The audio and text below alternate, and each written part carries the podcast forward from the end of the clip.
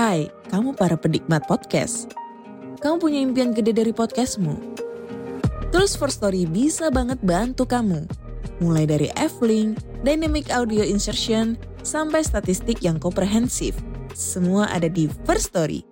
Gak ketinggalan kamu bisa monetisasi podcastmu lewat iklan dari First Story Ads yang bisa kasih kamu penghasilan dari setiap place podcastmu. Yuk gabung sekarang dengan klik di firststory.me. Sekali lagi, klik di firststory.me. Mari kita bawa mimpi podcastingmu menjadi kenyataan. Sobat Malam Mencekam, sebelum masuk ke cerita, gue bakal ngenalin sebuah hosting keren nih. Dan hosting ini cocok banget buat kebutuhan kita. Namanya First Story. Nah, sedikit penjelasan apa itu First Story ya. Jadi ini adalah sebuah platform palu gada baru yang paling keren. Di First Story ini, kalian bisa menggunakan fitur-fiturnya 100% gratis loh. Kamu bisa mengupload episode terjadwal dan mendistribusikan podcastmu di semua platform hit podcast kesayangan kalian. First Story menyediakan customer service yang luar biasa berkat tim yang berisikan podcaster berpengalaman. Kamu bisa share podcastmu tanpa ribet dengan F-Link ini yang akan mencakup semua link platform dan sosial media kamu. Dengan First Story Ads, kamu bisa mengakses monetisasi dengan sangat mudah. Kamu bisa cairkan hasilnya kapan pun kamu mau tanpa biaya tambahan dan tanpa ribet. So, tunggu apa lagi? Gunakan hosting First Story sekarang juga. Assalamualaikum warahmatullahi wabarakatuh. Waalaikumsalam warahmatullahi wabarakatuh. Selamat malam sobat Malam Mencekam. Kita jumpa lagi di edisi yang spesial. Kali ini tim MM berada di Kalimantan, tepatnya di Kalimantan Timur ya, di Balikpapan. Di daerah Pasar Baru. Iya. Di sini kita sudah mendapatkan seorang narasumber yang akan berkisah kepada Anda semua tentang serba-serbi goib atau mistis di Kalimantan. Nah, Abang Fauzan ini seorang putra daerah ya. Putra daerah. Putra daerah Kalimantan. Tentunya kisah-kisahnya itu sudah konkret, kon confirm kalau bahasa kitanya. Bang Fauzan memiliki kisah yang sangat menarik untuk dikisahkan kepada kita semua ketika Bang Fauzan melakukan perjalanan dari Balikpapan ke Samarinda dan melalui Bukit Soeharto. Bukit Soeharto. Sudah terkenal Bukit Soeharto. Di sana Bang Fauzan bertubi-tubi mengalami kejadian mistis. Bagaimana kisahnya nanti kita coba tanya ya. Bang Fauzan, apa kabar? Alhamdulillah baik. Baik ya. Boleh tanya-tanya dulu nih sebelum Ya, berkisah. Boleh, silakan. Apa aktivitas sekarang? Kalau untuk aktivitas pekerjaan, kalau pekerjaan saya masih kerja di jalan tol. Jalan tol. Ya? ah. Kalau untuk kegiatannya yang berhubung dengan adat, saya ada di komunitas Ita Ulu Bakumpai. Ita Ulu Bakumpai. Iya, jadi Bakumpai itu salah satu subsuku yang ada di Kalimantan, di Kalimantan Tengah tepatnya untuk basis sukunya. Dan kebetulan saya tinggal di Kalimantan Timur, jadi saya salah satu anggota dan pengurus yang ada di Kalimantan Timur. Oh, ya, seperti biasa. yang ada di baju. Dayak Bakumpai iya, ini Dayak ya. Bakumpai. Oke, baik. Sobat MM, kita berada di atas pantai di rumah Ya. panggung ya. Jadi agak kedengeran suara noise dari suara ombak. Sobat MM, semoga semua dalam keadaan sehat walafiat. Amin. Semoga semua diberikan umur panjang dan rezeki yang melimpah. Amin. Saatnya kita mendengarkan kisah dari Bang Ojan, perjalanan antara Balikpapan dan Tenggarong. Silakan.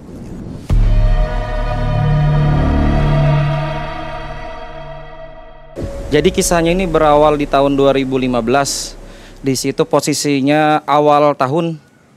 Saya masih berkuliah saat itu. Di situ ada acara di Tenggarong. Tiap tahun itu selalu ada acara. Nama acaranya Kukarokin Fest. Kukarokin Fest itu dari berapa tahun sebelumnya sudah diadakan. Acara dari pemerintah setempat. Jadi acaranya itu terbilang acara rock atau metal, acara besar. Festival rock maksudnya. Festival rock metal gitu. Jadi di acara itu dari tahun ke tahun selalu ngundang bintang tamu atau guestarnya itu selalu band-band besar. Pernah pernah ngundang Sepultura, Testament, eh, Firehouse, Michael Turok. Nah itu di saat dari yang Sepultura Testament saya selalu ikut sama kawan-kawan. Nah berhubung di tahun itu di situ bintang tamunya Firehouse, band luar negeri. Jadi saya dan kawan-kawan memang niat dari sudah tahu ada info dan memang niat mau pergi. Nah, karena di saat itu saya masih berkuliah, jadi saya sempat agak susah mau pergi untuk izinnya. Jadi atur-atur-atur bisa saya itu buat izin dari kampus dengan ada alasan lah. Nah di situ pergi karena dibujuk kawan juga. Jadi kawan bilang kamu kan yang paling jago nyetir bahasanya tuh ada punya sim juga sedangkan kawan saya yang berlima nggak punya sim nah jadi saya di kayak macam dijamin lah kamu yang nyetir kamu nggak karena kami mobil rental ngerental mobil. Nanti mobil rentalnya bensinnya kamu ikut ngisi lah kami semua nanti makan dibayarin. Kamu cuma nyetir aja pulang pergi. Saya bilang oh oke okay, siap. Nah jadi udah di hari hanya kami berangkat. Berangkat itu kami mulai dari siang. Ada yang menyusul juga. Itu berdua satu motor. Nah di perjalanan itu kami dapat info kawan yang nyusul kecelakaan daerah Bukit Suwarto. Jadi itu ada jalan tuh semacam kayak persimpangan, kayak jembatan gitu, persimpangan dua. Nah di sebelum persimpangan jalan terbelah dua itu ada semacam patok beton besar. Jadi kawan saya nabrak di situ. Kakinya patah, kalau nggak kaki tangan saya agak lupa itu, pokoknya ada yang patah. Nah jadi kawan dipulangkan, saya tanyalah dengan kawan yang lain apa mau balik aja? Saya bilang nih ada kawan kecelakaan. Kawan saya yang bilang ah udah nggak apa-apa sudah diangkut kok ke ke rumah sakit kita lanjut aja. Nah jadi lanjutlah pergi. Nah di situ saya pergi itu berenam. Ada Ijal ada Eja ada Nando ada Edi satunya Abam. Nah jadi kami berangkat. Nah di situ tuh kami sampailah ke acara seperti biasa. Sebelumnya kami sebelum mas kan acara di salah satu stadion yang ada di Tenggarung. Nah, jadi kami itu makan siang dulu, baru kami lanjut ke stadion. Stadion acara sudah mulai itu dari jam 12 siang. Sudah mulai rame, band pembuka, ada koil, ada Dead Squad itu. Dan acaranya itu gratis, memang programnya pemerintah yang menjabat saat itu. Jadi acara berjalan seperti biasa, tidak ada masalah sampai pas uh, acara puncak di malam harinya. Di situ uh, saya ini entah karena telat makan atau gimana, badan langsung kayak sakit, kayak meriang, kayak orang mah kambuh. Nah di situ saya putuskan tidak lanjut nonton, saya ke mobil tidur, rebah-rebahan lah, walaupun udah bisa tidur saya rebah-rebahan. Itu pas waktu koil saya kembali ke mobil. Jadi waktu Firehouse nyanyi saya cuma di parkiran sendiri dalam mobil tidur tiduran kawan kayak apa temanin gak usah saya bilang lanjut aja nonton. Aku cuma mau istirahat kok. Nanti lo aku pulang nyetir lagi jadi mending istirahat. Nah sudah seperti itu acara selesai. Itu kisaran jam 12an acara selesai. Kawan saya kembali ke parkiran itu juga kita nggak langsung pulang karena kan namanya anak muda yang nonton konser keringat segala macam. Kami nyantai dulu ngadem.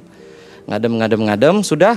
Yuk kita pulang. Pulang itu sudah mau jam setengah satu lah atau sudah mau masuk jam satu Nah, kami perjalanan pulang dari arah Tenggarong itu kalau mau ke Balikpapan atau Balikpapan ke Tenggarong, Balikpapan ke Samarinda, itu pasti lewat yang nama areanya Bukit Suwarto dan itu areanya itu yang kami bilang Bukit Suwartonya yang agak sepi, angker yang sudah kanan kirinya hutan itu mulai dari gampangnya kami nyebutnya dari kilometer 51 sudah mulai agak sepi. Walaupun nanti di kilometer 55 atau 54 begitu itu ada warung panjang.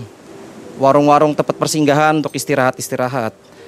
Nah tapi setelah lintas itu sudah sepi lagi. Sampai nanti kita ketemu nama daerahnya Batuah, Lojanan situ mulai ada rumah-rumah penduduk ramai. Kalau yang daerah Bukit Suwartonya masih hutan. Kanan kiri hutan benar-benar hutan tidak ada ada lampu jalanan gelap. Dan jalannya karena balik papan ini banyak gunung ya jadi jalannya itu menaik gunung, agak turun, tikungan begitu. Nah, jadi waktu pergi aman, gak ada masalah. Seperti biasanya lewat, karena siang ya. Pas pulang, itu kami arah pulang karena kawan-kawan saya ini yang ya namanya kita anak muda nonton konser nggak bisa diem jadi banyak yang lelah kawan-kawan nih banyak yang lelah kawan-kawan sebagian sudah pada tidur di mobil tiduran di mobil cuman ada satu kawan saya yang namanya Ijal dia ini anu uh, mabukan lah kalau naik naik mobil mabuk darat. Jadi dia minta duduk di depan kiri saya. Saya bilang, kalau kamu duduk di depan harus tahan melek. Saya bilang, tahan matamu. Karena nanti nemenin saya ngobrol, saya bilang, nemenin ngobrol. Biar kita, biar saya nggak ketiduran di jalan, bahaya nih saya bilang kan. Karena jalan banyak dilalui truk juga. Nah jadi, iya bilang kawan saya, sih itu posisi sekitar jam satu posisinya. Sekitar jam satuan kami itu eh, mau mau pulang, kami lewat itu nama daerahnya itu ada Gunung Lipan disebutnya. Nah, jadi di daerah Gunung Lipan tuh banyak mobil-mobil termundur, entah karena keberatan beban atau karena nggak kuat nanjak gimana atau gangguan goib kami nggak kurang paham. Padahal gunungnya nggak begitu tinggi, cuman agak panjang jalurnya itu. Karena juga bawahnya tikungan ya, jadi tikung habis nikung langsung naik. Ya otomatis mobil nggak kuat ya. Tapi posisi saya waktu itu aman aja naik, pelan ngerayap lah bahasanya. Sudah naik santai pelan. Karena buka kaca dan kita agak pinggir jalannya karena pelan, itu di kiri saya tuh ada kakek-kakek atau bunyi kami sini bilang kai-kai.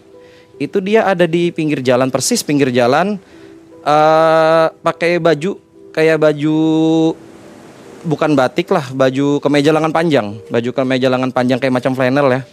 Nah, jadi di situ dia tuh seperti membungkuk tapi tidak bungkuk orangnya seperti menunduk sengaja menunduk seperti mencari sesuatu di tanah.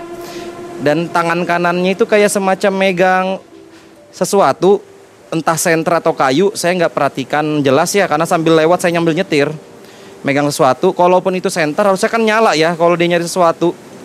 Ini enggak jadi saya lewat ngeliat. Kawan saya juga ngeliat yang utamanya yang kiri saya ini Ijal. Dia ngeliat persis. Dia ngeliat sempat nyeletuk. Ngapain tuh kai-kai? Nyari apa? Kita ketawa. Nyari istri kah? Bercandaan kami kan? Nyari istrinya kayak itu? Kami ketawaan. Sudah kami ketawaan itu padahal kami ngerasa ngomong nggak begitu nyaring. Itu kai-kai atau kakak-kakak ini noleh noleh ke kami karena mobil kami sambil matanya melotot besar mulutnya senyum. Senyum seringai lebar banget senyumnya noleh ke kami begitu noleh begitu kami ya creepy ngelihatnya. Yang tadinya kami ketawa diem langsung.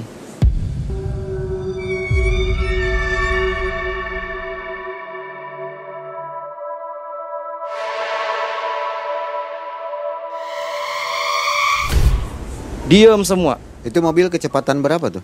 ya mungkin kurang dari 40 Pelan berarti. pelan karena habis tikungan naik gunung kami ngerayap. Itu posisi nggak ada lampu jalanan kami ngelihat saya juga ngelihat tuh.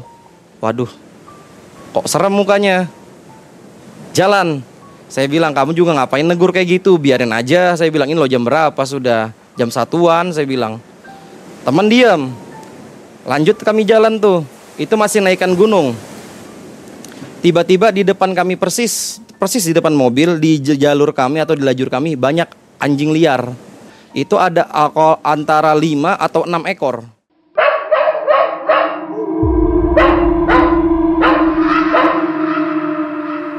dia berjejer gitu ngarah ke sana. Ngarah ke se- searah sama kami. Tidak berlawanan tidak menghadap kami tapi ngarah ke sana. Karena banyak anjing ya saya ngasih lampu dim sama klakson klakson itu anjing kan kalau ya hewan begitu kalau ditegur begitu harusnya kan langsung bubar aja. Nih anjing cuman menoleh ke belakang noleh ke kami noleh diem.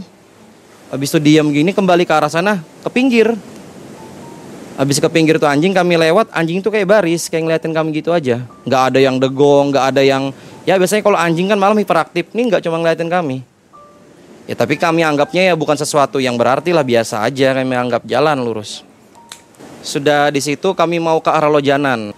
Di situ tuh ada habis tikungan kanan, lurus baru nikung kiri. Di kanan itu ada semacam kayak tugu beton. Di atasnya itu ditaruh mobil, ditaruh mobil, bangkai mobil, mobil bekas kecelakaan.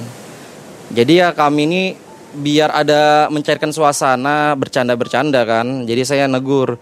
Itu tuh mobilnya si itu L, saya Adul anaknya Madani yang kecelakaan Ya, hancur itu ya. tuh mobilnya tuh taruh di sini kami ketawaan kawannya nyeletuk aja masa mobilnya sampai sini ketawaan gitu bercandaan lah nyarit nyairkan suasana gara-gara yang tadi lihat kakek-kakek melotot itu nah pas kami saya lewat abis tikungan itu dari arah jauh tuh saya ngeliat entah motor atau mobil tapi saya yakinnya itu mobil tapi nggak pakai lampu. Nggak ada lampu mobilnya seperti matikan lampu. Saya tuh antara lupa saya nyeletuk ngomong langsung apa dalam hati saya ngucap apa sih orang sini bawa kendaraan kok nggak pakai lampu malam-malam? Bahaya saya bilang. Begitu saya lewat tikungan lurus yang tadinya kelihatan mobil saya bingung loh kok mobil ini nggak ada papasan dengan saya sedangkan kanan kirinya itu masih hutan Itu masih daerah Lojan, mau masuk Lojanan, belum masuk Bukit Soeharto. Saya nggak tahu kawan saya ini yang kiri saya liatin tuh ya kayak bingung juga. Tapi kami nggak ada yang negur, biar aja. Jalanlah sudah, lancar tuh jalanan, nggak ada masalah. Sampailah kami masuk area Bukit Soeharto. Di area Bukit Soeharto memang top lah kalau dibilang. Area topnya Kalimantan Timur. Di situ tuh beraneka ragam cerita. Ada yang orang li- melintas ngeliat manusia di pinggir jalan. Yang logikanya situ nggak ada rumah, nggak ada rumah warga. Orang berdiri perempuan gitu. Ya kalau orang lihat seperti manusia, cuman logisnya nggak ada lah manusia di arah situ. Pinggir jalan tengah malam. Ada yang pernah orang lihat harimau, bukan macan ya. Kalau macan ada masih di Kalimantan macan dahan. Kalau harimau kan memang adanya yang di zaman dulu harimau Jawa atau harimau Sumatera. Kalimantan nggak ada sekarang harimau. Ada juga mobil mogok, entah karena bawa ikan asin atau bawa sesuatu. Ada tuh. Nah, Ikan asin ya? Iya, jadi ada pantangan kalau di Kalimantan. Kayak kami ini misalkan perjalanan jauh lewat hutan, misalkan kami bawa ikan asin atau telur, terasi, itu sebenarnya pantangan kalau bagi kami yang ngerti. Tapi mungkin ada beberapa orang sini yang bisa nangkal itulah. Nah, sama ya mirip seperti orang bilang kepunan, kepunan kopi, ketan, singkong gitu. Di sini ada gitu. Itu bukan mitos ya, Bukan mitos, kejadian. kenyataan. kenyataan karena ada orang di hutan bakar ikan seluang atau bakar ikan asin atau bakar terasi, udang, itu pasti ada kejadian yang memang bahasanya itu kejadiannya negur. Jangan lakuin itu. Ya entah di daerah tambang misalkan ada orang bakar ikan seluang atau bakar terasi, itu ada yang kisahnya itu di daerah Tenggarong sana tambang itu ekskavator dibalik, HD dibalik itu sudah umum di sini bunyinya seperti itu umum aja. Nah, jadi posisi itu saya nggak tahu ya kawan-kawan saya yang lima orang ini ada bawa apa, bawa sesuatu apa. Jadi kalau saya lewat di Bukit Soeharto, itu nanti ada tuh daerahnya kan naik turun gunung, tapi yang menanjak sekali, cuman agak menaik tinggi turun. Nah di daerah turun tuh biasanya umum aja tuh di tengah di jalannya itu kayak dilalui air, kayak air lewat kayak ya nggak nggak panjang paling setengah meter satu meter tuh air ngalir. Kami nggak tahu itu karena pengaruh hutan ya air ngalir. Cuman biasanya tempat-tempat seperti itu ya ada lah yang ganjil-ganjil biasanya kalau di daerah Bukit Soeharto umumnya. Saya lewatin itu saya lupa persis tepatnya di kilometer berapa daerahnya situ. Cuman saya ingat areanya itu seperti area yang pernah ada mobil kecelakaan sama truk. Entah gimana nabrak atau gimana dia masuk jurang. Itu semua penumpangnya meninggal. Dan itu infonya mereka di bagasi belakang atau di intinya di mobilnya itu bawa barang-barang antik. Jenglot rantai babi macam-macam lah di bawahnya barang-barang itu. Itu barang itu mau dimaharkan atau mau diacarakan lah mau dijual. Sudah dites apa segala macam sip. Dan saya ada dengar info juga barangnya itu hilang. Beberapa barang yang ada di situ. Barang hilang setelah mau dijual malah kecelakaan orangnya meninggal semua. Jadi daerah itu seperti tikungan lah tikung ngiri. Jadi waktu saya jalan itu lanjut cerita tadi ya saya jalan. Saya jalan lanjut lurus daerah Bukit Soeharto kami dengerin musik metal masih jiwa muda musik metal tuh. Jalan. Kawan saya tidur semua di, di dalam nih tidur semua.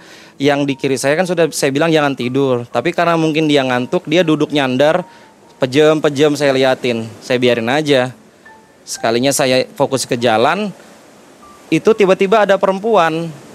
Kalau secara logika jika ada manusia kan dari pinggir jalan ke tengah. Ini saya dari pinggir bener-bener nggak ngelihat dia. Walaupun memang penerangan minim karena nggak ada lampu jalanan. Tapi saya lihat nggak ada itu manusia atau perempuan tadi itu dari pinggir jalan. Tiba-tiba ada di depan saya.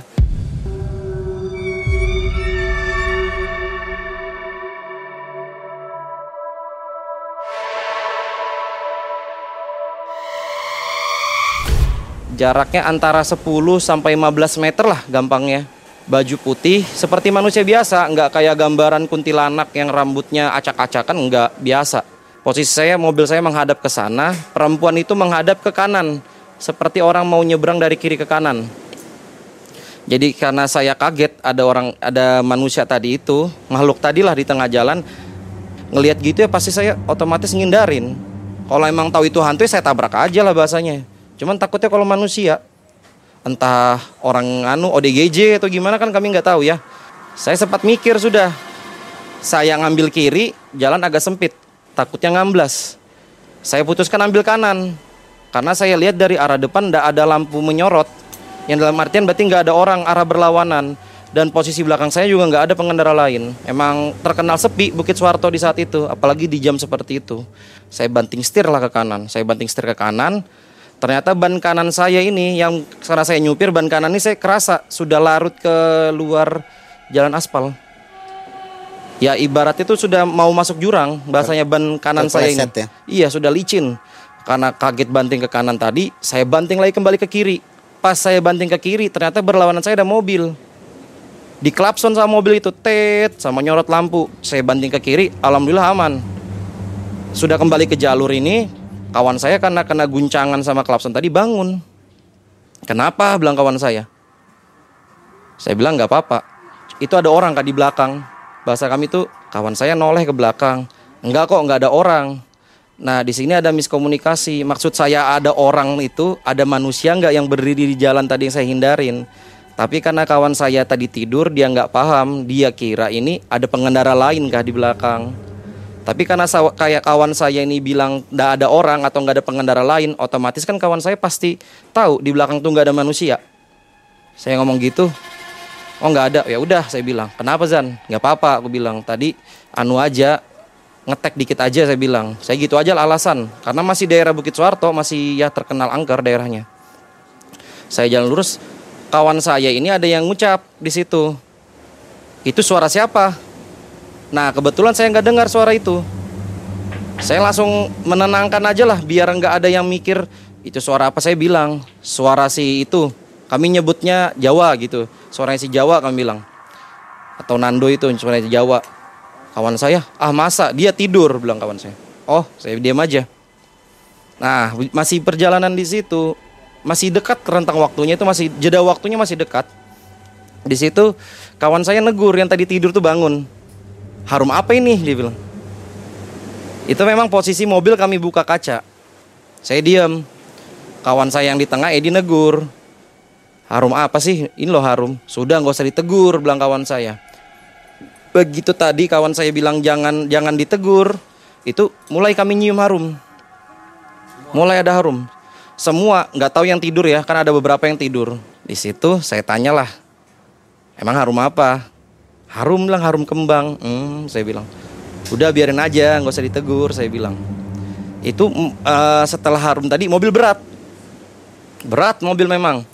Antara kayak macam ban ini kurang angin atau kurang penumpang. Itu kalau di eh, dijabarkan harumnya itu tuh seperti harumnya kantil kenanga.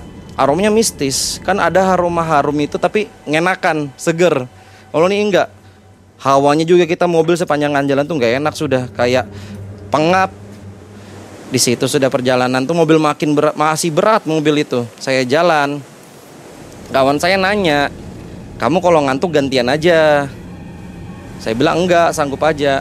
Enggak tadi itu kamu kenapa? Ditanya kawan kan tadi kamu kenapa? Kok banting kanan balik kiri? Saya masih nggak mau cerita bosnya ada cewek tadi di situ saya tetap jalan saya ngomong sama kawan ini kita sudah lewatin warung panjang nih mau lewatin warung panjang tadi yang banyak orang-orang istirahat mau stop sini nggak? Saya bilang. Kawan-kawan nanya "Eh, kalau di tahu Sumedang aja gimana? Bilangnya ada ada daerah situ eh, jual tahu Sumedang. Ya ibaratkan rest area lah kalau daerah jalan di situ.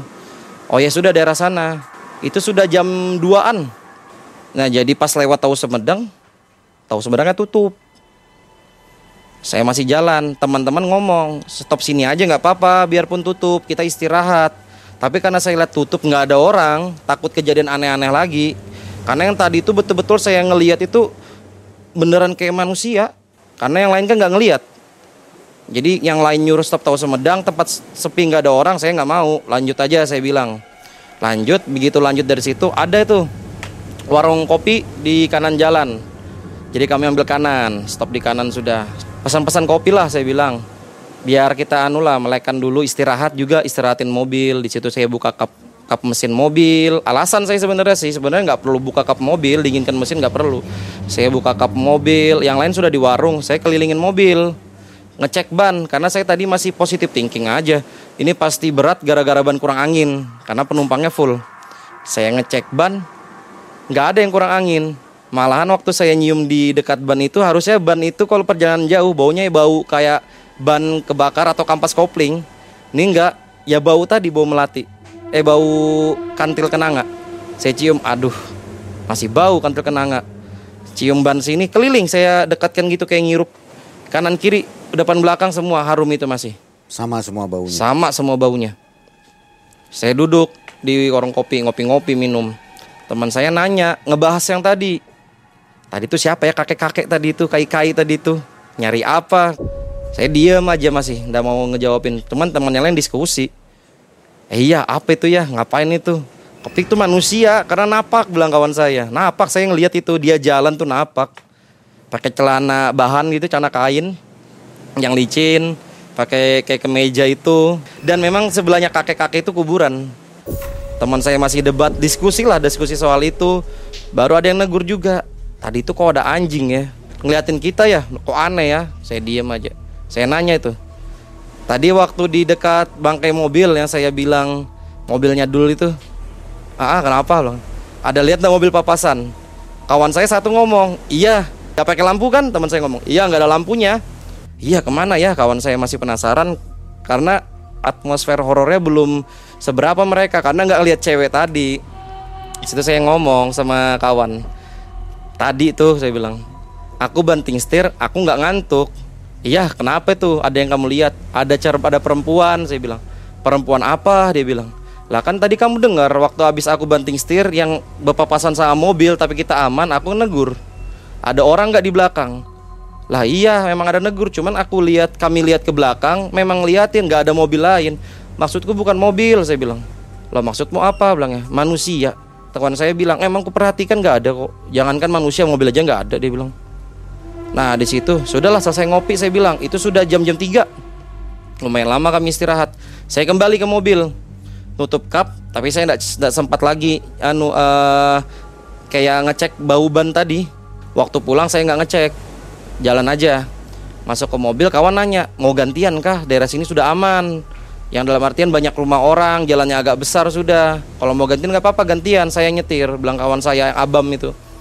Nggak usah, aku aja aman kok, masih tahan juga mata. Jalan lanjut, lanjut jalan itu alhamdulillah aman, gak ada gangguan, nggak ada apa-apa. Karena kawan-kawan melek semua setelah kejadian saya cerita tadi ada cewek. Masa sih Jan, beneran kah? Beneran kah? Ya bener, ngapain aku bohong? Ya kali aku bohong-bohong ngetek kayak gitu aja nggak ada maksud biar kalian bangun. Taruhannya nyawa kalau masuk jurang. Itu kan yang jurang saya bilang yang ada mobil masuk ke dalam sana yang saya bilang ini uh, bawa barang-barang mistik tadi itu. Oh daerah situ ya? Iya saya bilang. Udah jalan lanjut sampai ke rumah kawan saya karena kami ini mobilnya mobil sewaan.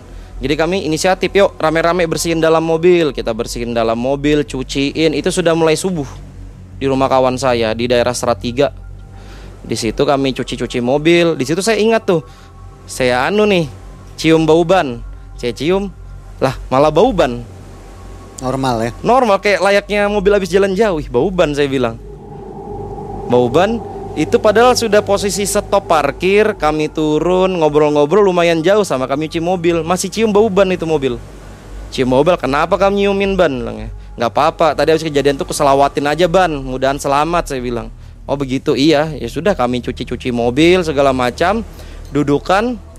Kawan nanya, ya, saya ceritakan yang kejadian tadi itu. Ketawa itu ada yang lebih tua pada saya ya, ketawa dia. Ya kamu juga di sana aneh-aneh bilangnya.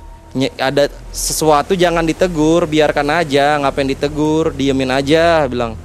Ya nggak tahu juga ini saya bilang. Apa uh, gayanya pemberani saya bilang. Begitu ada kayak gitu aja, nggak ada yang ngomong diem saya bilang dan itu yang ya lucunya ya kami bilang waktu kami dari perjalanan itu kami semangat nyetel musik metal. Begitu setelah kejadian kami setelah warung kopi tadi kami lanjut jalan itu musik berubah. Ayat kursi salawatannya Habib Syekh. Di situ saya mau ketawa sebelum menyetir. Nah sudah begini aja baru tobat saya bilang musiknya. Nah, berlanjut itu saya lupa ya jelasnya itu setelah yang Kuka Rockin Fest atau sebelum Kuka Rockin Fest. Itu saya juga pernah acara, tapi bukan di Tenggarong, acaranya di Samarinda. Itu kejadiannya kalau yang tadi itu kan saat kami arah pulang. Kalau yang ini yang saya pakai motor berdua itu kejadiannya malah waktu mau pergi Malam. senja. Karena acaranya malam. Acaranya malam. Kami emang kalau nggak salah yang ikut sama saya ini ada sebutannya Pak Endang dia itu bawa eh, kerja dia saat itu jadi dia itu bisanya malamnya sore ke malam dan memang acaranya itu acara puncaknya yang edane jambrut yang kita tunggu memang acaranya malam jadi saya pergi bermotor tuh boncengan berdua Berapa Boncengan. motor? satu motor Oh satu motor satu aja. motor berdua aja. Emang dadakan lah saya bilang karena eh, saya senang jamrut, yang bawa motor ini bapak satu ini juga senang jamrut, umurnya lebih tua pada saya. Satu saya masih bujang, dia sudah nikah sudah punya anak, namanya Pak Endang. Nah di situ eh, saya waktu jalan pakai motor saya Jupiter MX di situ. Itu posisi senja, sudah mau masuk maghrib. Itu waktu maghrib waktu kami lintas di Bukit Suwarto, lintas di situ. Itu ya jalan kayak biasa. Nggak ada masalah nggak ada cerita apa-apa. Di situ saya sambil diam gini karena saya dibonceng. Yang bawa motor dia. Saya diem lah senja itu. Saya mikir apa ini? Senja-senja di jalan ngomong diri sendiri. Orang harusnya di masjid kita malah di jalan dalam hati itu. Saya diam begini saya noleh lah ke atas. Jadi gini nih gambarannya Bukit Suwarto itu jalan yang kanan kirinya hutan. Jadi kalau ada pohon penampakannya dari atas atau kita menghadap ke atas posisi pohon ini kayak ngurung begini. Kayak ngurung area jalan.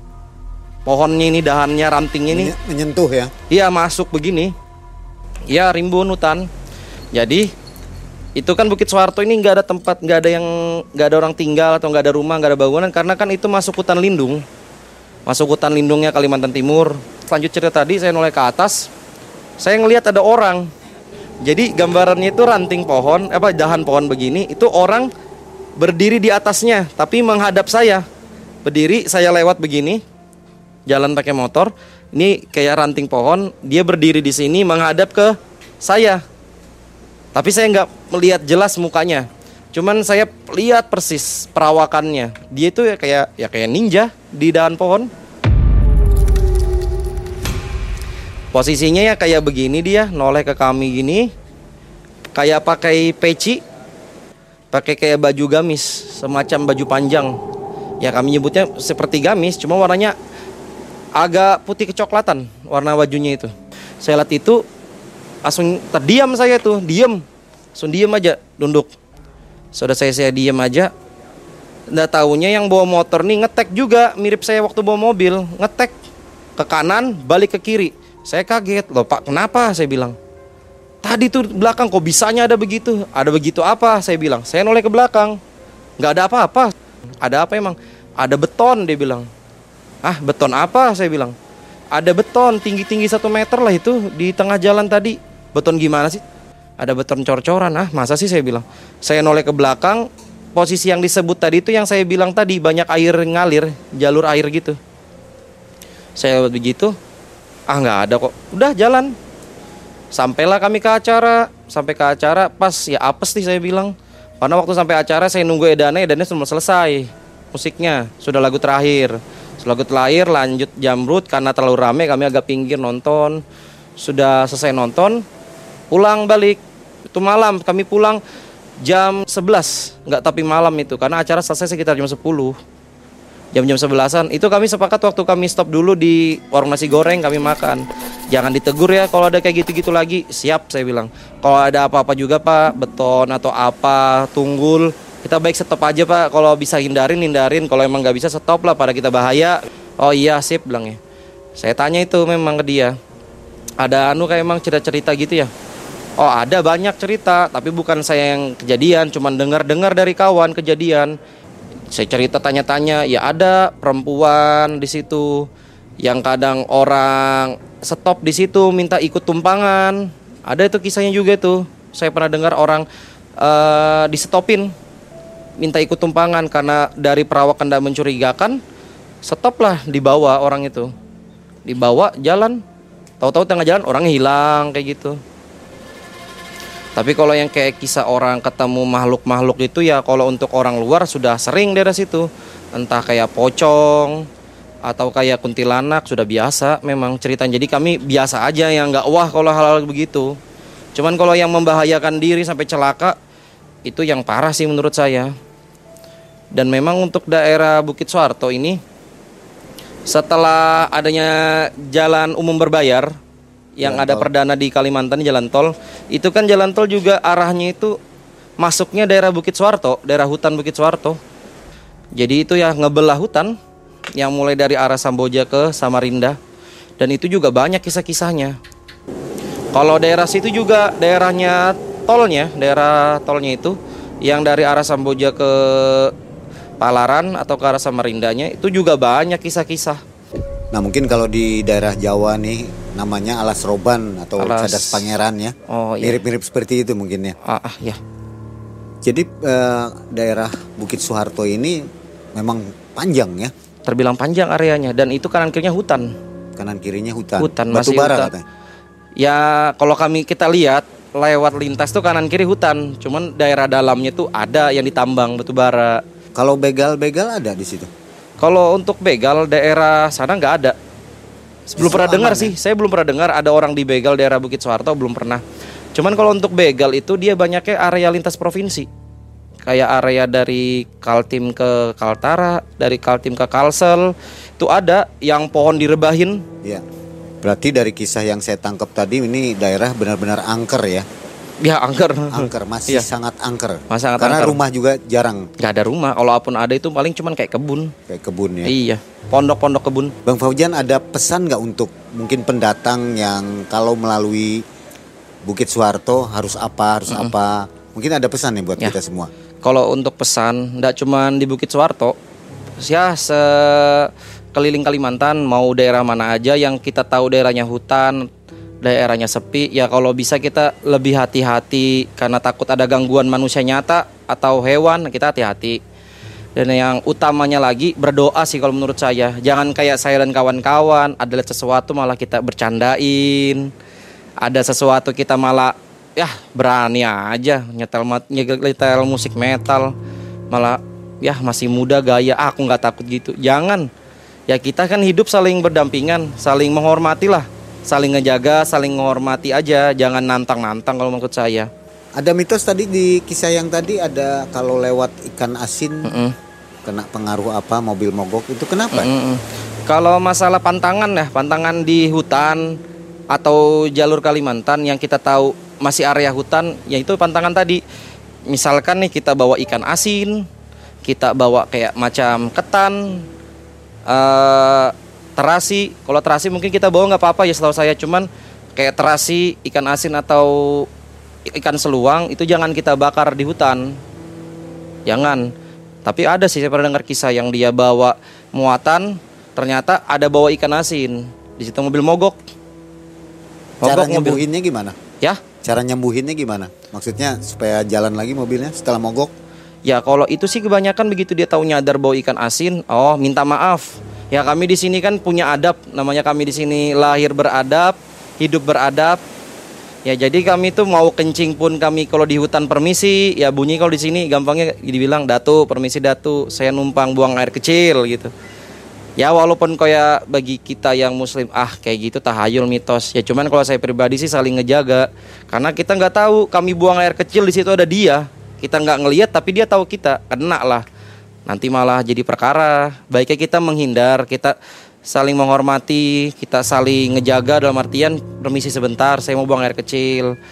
Kencing di situ. Ya sama kita bawa makanan pun begitu. Kalau kita nggak paham terus kejadian mobil mogok ya alhamdulillah kalau cuma mobil mogok nggak ada gangguan yang berarti yang parah. Ya kita paling tahu nyadar gitu permisi datu. Kami bilang kami mau lintas bawa ini. Ya bisa lah mungkin kita ambilkan ikannya sedikit kita nah datu berbagi bahasa gitu kita berbagi Itu salah satu kisah dari Bang Faujan. Bang Faujan ini memiliki banyak kisah. Kira-kira kisah apa lagi nih yang akan diceritakan kita nanti? Hmm, kalau kisah memang banyak. Kalau yang tadi yang Bukit Soeharto ini salah satu kisah yang agak terperinci atau panjang. Kalau untuk kisah-kisah lainnya itu banyak. Cuman kisah saya ini yang singkat, sepintas. Kayak saya ngelihat pohon gaharu, tahu-tahu begitu lewat nggak ada. Ketemu ya di- um- umumnya itu setelah saya menikah tinggal di daerah Samboja. Kan saya nggak tahu daerah itu ya begitu saya lewat situ banyak sih kejadian aneh-aneh. Apalagi apalagi? ya seperti kayak saya lintas kok ada pohon ditutup kain kuning. Begitu saya besoknya lewat pohon besar tuh nggak ada. Ternyata tuh pohon garu itu ada kisahnya juga. Tapi ya kami bilang seperti cerita kampung kalau kisah itu sama saya pernah baru-baru tinggal di Samboja yang saya ketemu ngelihat anu pasukan Jepang. Itu saya jujur aja mau lihat pocong kuntilanak ya cuma gitu biasa aja. Ya takut pasti ada takutnya manusia cuman biasa. Cuman yang paling saya memang ya ampun lah itu yang lihat pasukan Jepang ramai. Ada juga kisah saya ngeliat orang-orang Belanda ternyata daerah situ pemandian. Ada juga yang saya ketemu pasar saya lewat jam-jam 10 saya ih ada pasar. Oh pasar malam nih begitu saya tanya ke kawan nggak ada saya pastikan beberapa hari setelahnya lewat pagi-pagi lah kuburan Nah, Sobat MM, betul kan? Bang Faujan ini memiliki banyak kisah. Nanti akan kita tayangkan di episode selanjutnya. Terima kasih Bang Ojan atas Ya, kisahnya sama-sama. dan pesan-pesannya untuk para pendatang yang akan berkunjung ke Balikpapan Iya. tentunya harus berhati-hati. Tentunya kisah ini untuk menambah keimanan kita kepada Allah. Subhanahu wa taala. Terima kasih Sobat MM atas perhatiannya. Kita undur diri dari Balikpapan, Mang Ai dan tim. Pamit. Assalamualaikum warahmatullahi wabarakatuh. Waalaikumsalam warahmatullahi wabarakatuh